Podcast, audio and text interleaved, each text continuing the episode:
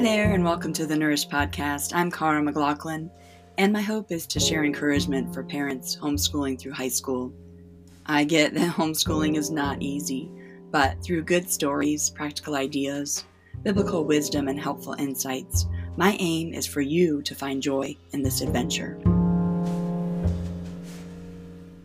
Today, I want to talk about my big fat homeschool. And for our scripture to get us started, I'm going to read from Ephesians 3 17 through 19. And I pray that you, being rooted and established in love, may have power, together with all the Lord's holy people, to grasp how wide and long and high and deep is the love of Christ, and to know this love that surpasses knowledge, that you may be filled to the measure of all the fullness of God. When you're beginning your homeschool season, Start with a big, fat vision for your year. Give yourself and your student permission to imagine something grand.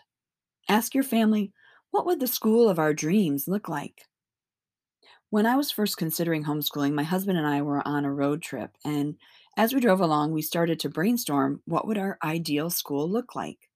We dreamed boldly about our child's education, including hands on learning, excellent books, real world experiences, travel, sports, foreign language tied to our own family history, time with grandparents, outdoor time, learning that was an ecosystem, not a box or a building.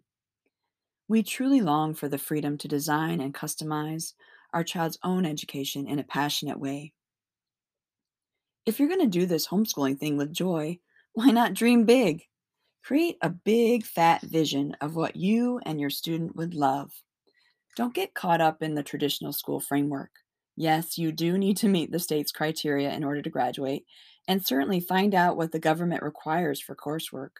But more importantly, don't let those requirements own you. Design your child's education with the unique character, personality, learning style, dreams, and loves that are lurking in your own student's heart.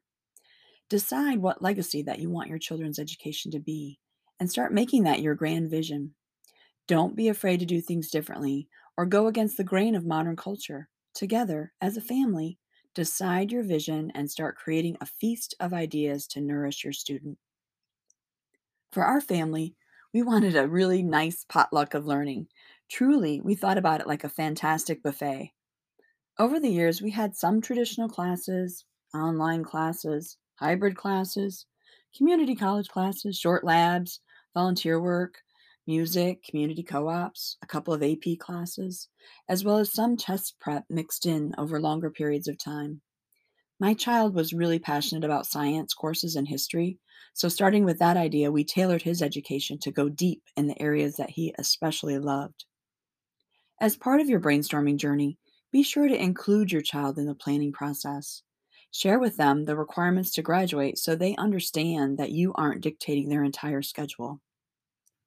Creating ownership and investment in the high school journey is key. If your student feels as though you are deciding everything for them and they have no input, they're going to resent you and ultimately sabotage your good intentions. Include them in the process and empower them to plan a schedule that aligns with some of their hopes and dreams. The beauty of homeschooling is found when you and your student can design a vibrant mix of experiences and classes that are matched to your own family's vision. Don't be afraid to create your own school style, which reflects your own family. We homeschool in order to take our God sized dreams and pair them to the hearts and minds of our kids. We homeschool to bring out the best in our children with Him in mind. Think what is your family's God sized vision for your homeschool?